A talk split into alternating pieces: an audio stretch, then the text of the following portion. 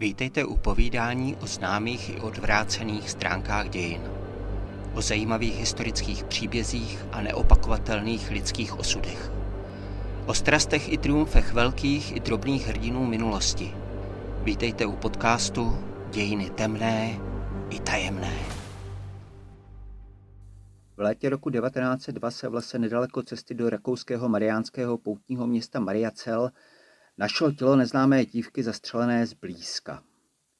Podle soudních lékařů jí bylo mezi 16 a 20 lety. V její kapse se našlo zrcátko se značkou továrny na cukrovinky Fritz Heller z Olomouce. Vyšetřovatelé vraždy poměrně rychle zjistili, že jedna z mladých dívek, jež byla v této firmě před časem zaměstnána, se skutečně téměř rok pohřešuje. Ta dívka se jmenovala Aneška Špačková a v době, kdy se ztratila, jí bylo 17 let. Ostatní se zdálo být jasné, protože policie po dívce už dlouho pátrala, věděla, kdo s ní byl naposledy a měla jasné podezření, že právě tato osoba zprovodila Anešku ze světa. V říjnu roku 1902 proto detektivové zatkli pro zločin vraždy 24-letou Kristýnu Ringlovou, již se na Olomoucku přezdívalo svatá Kristýnka. Tehdy ji znalo téměř celé Rakousko-Uhersko.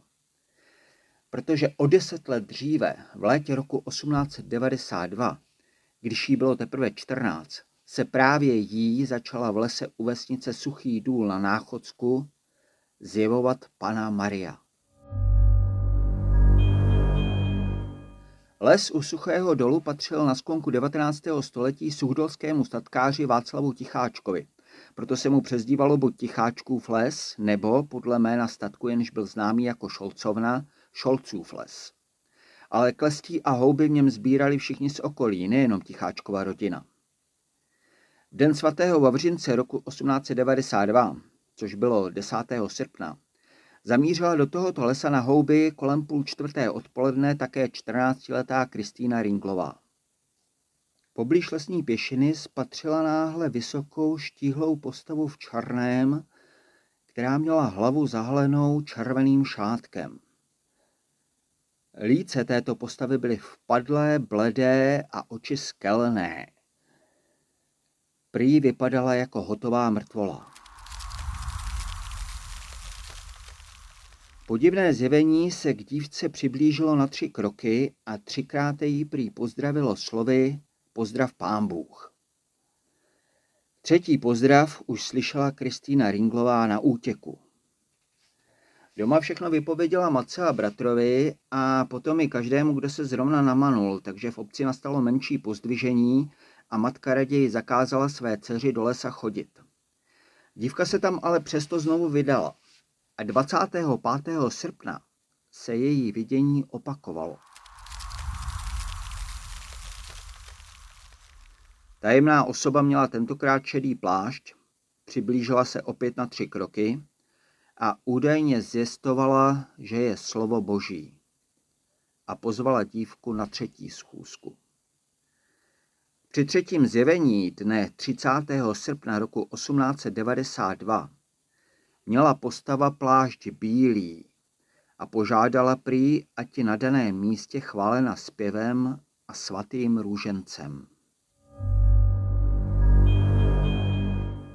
Zprávy o zjeveních se okamžitě rozlétly do širokého okolí a nastal poprask.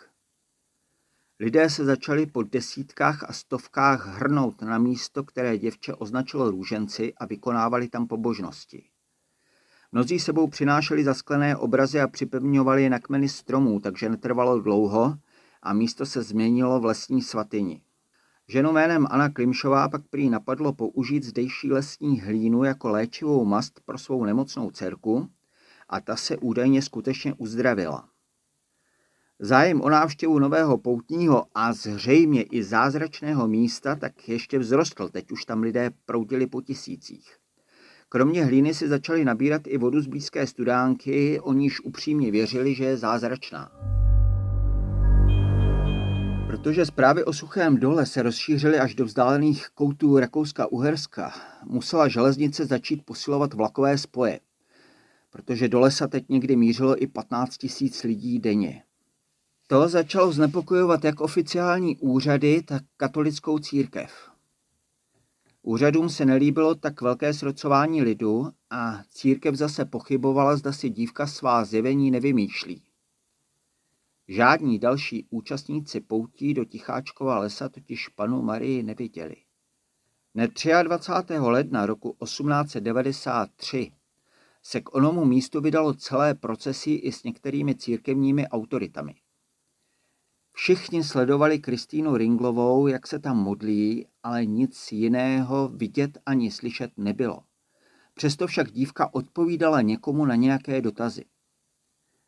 Později vyzradila, že musela přísahat, že vše je tajemství a uvedla, že už to je desáté zjevení v pořadí. Dalšího procesí se zúčastnilo sedm tisíc lidí. Také místo se začalo přestavovat.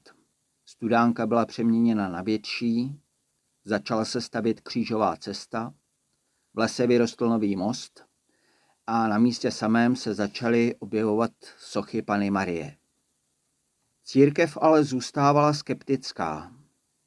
Nový biskup Eduard Brinich na zázračné zjevení nevěřil, odmítl sochu i křížovou cestu posvětit a vydal pastýřský list, němž věřící nabádal, aby do lesa nechodili. Po přešetření věci a opakovaném vyslechnutí Kristýny Ringlové vydal další list, že údajná zjevení nepocházejí ani od Boha, ani od Pany Marie, ale jsou nepravdivá a klamná. To byl důvod pro místní jaká úřady, aby proti srocování lidu konečně zakročili. Místní hejtman tedy poslal do lesa četníky, jenže lidé se už nechtěli svého nového poutního místa vzdát, takže v kraji zavládlo brzo napětí. Na nový rok 1895 zamířilo do lesa pět tisíc poutníků.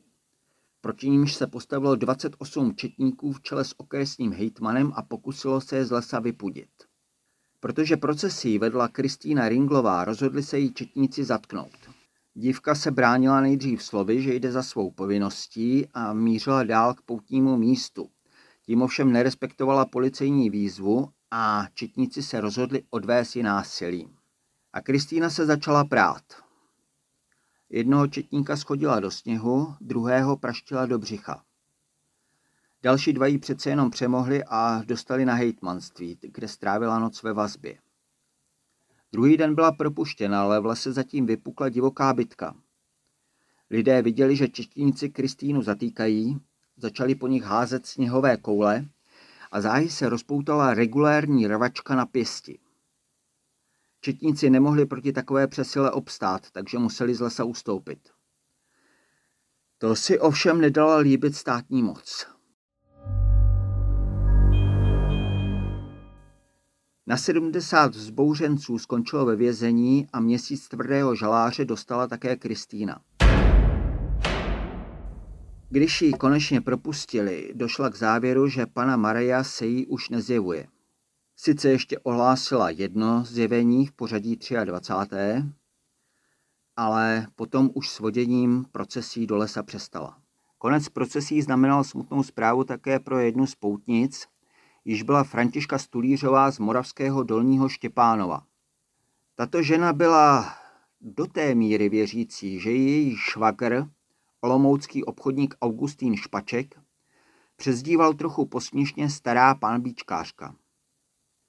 Nebránil však tomu, aby jeho švagrová do lesa chodila a aby tam brala sebou i jeho dceru Anešku.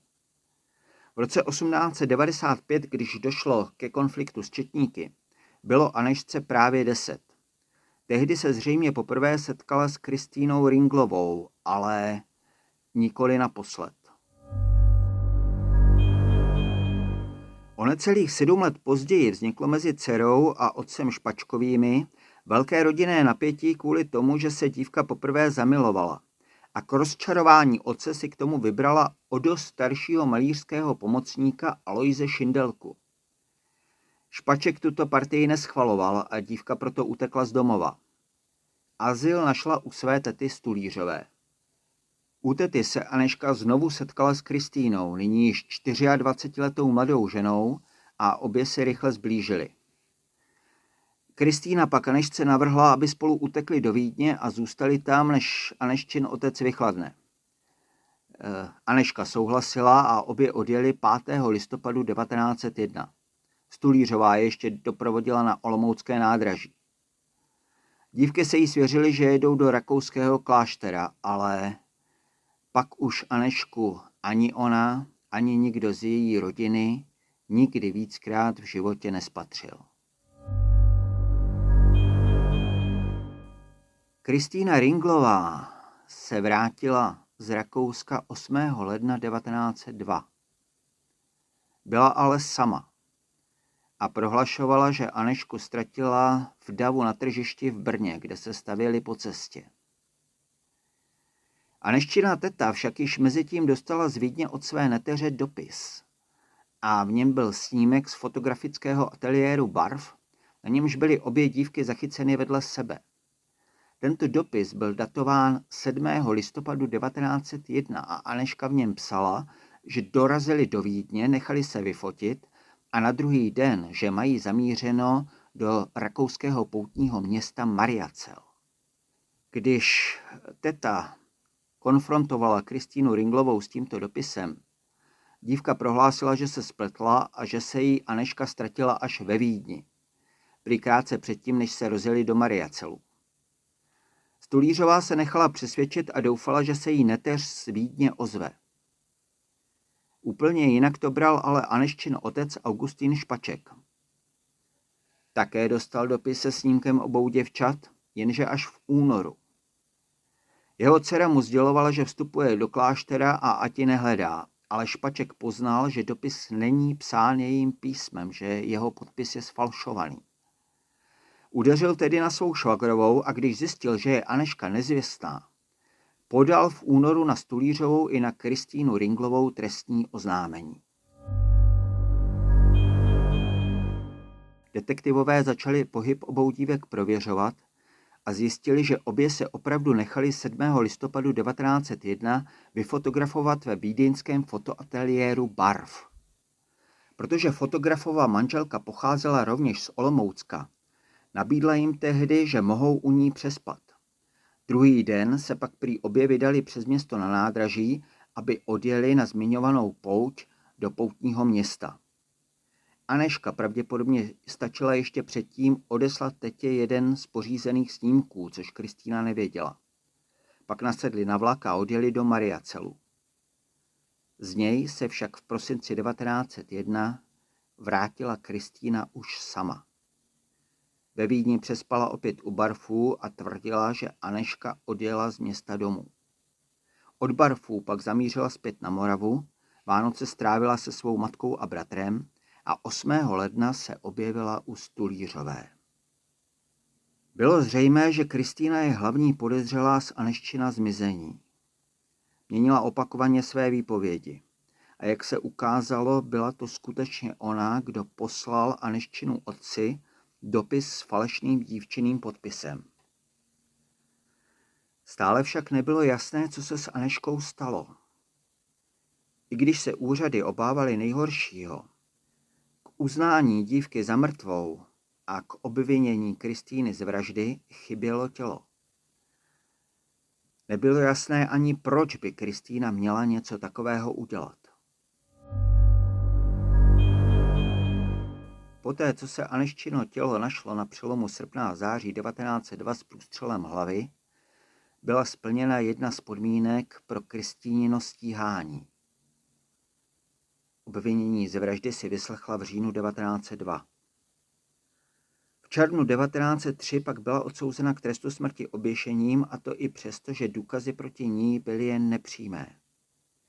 Nikdy se totiž nenašla vražedná zbraň a stále nebyl jasný ani motiv, který měl k jejímu činu vést. Podle některých teorií se její odsouzení hodilo rakousko-uherským úřadům k tomu, aby definitivně spochybnili údajná zjevení Pany Marie a ukončili tak na Olomoucku nepokoje. Kristýna po odsouzení znovu změnila výpověď a prohlásila, že sice Anešku nezabila, ale byla svědkem její smrti. Dívka se prý z nešťastné lásky k malířskému pomocníkovi zastřelila v lese sama, a to revolverem, který si pořídila krátce předtím ve Vídni. Kristýna to údajně viděla, ale nestačila zakročit. A později se raději ztratila, protože se bála, že bude podezřelá.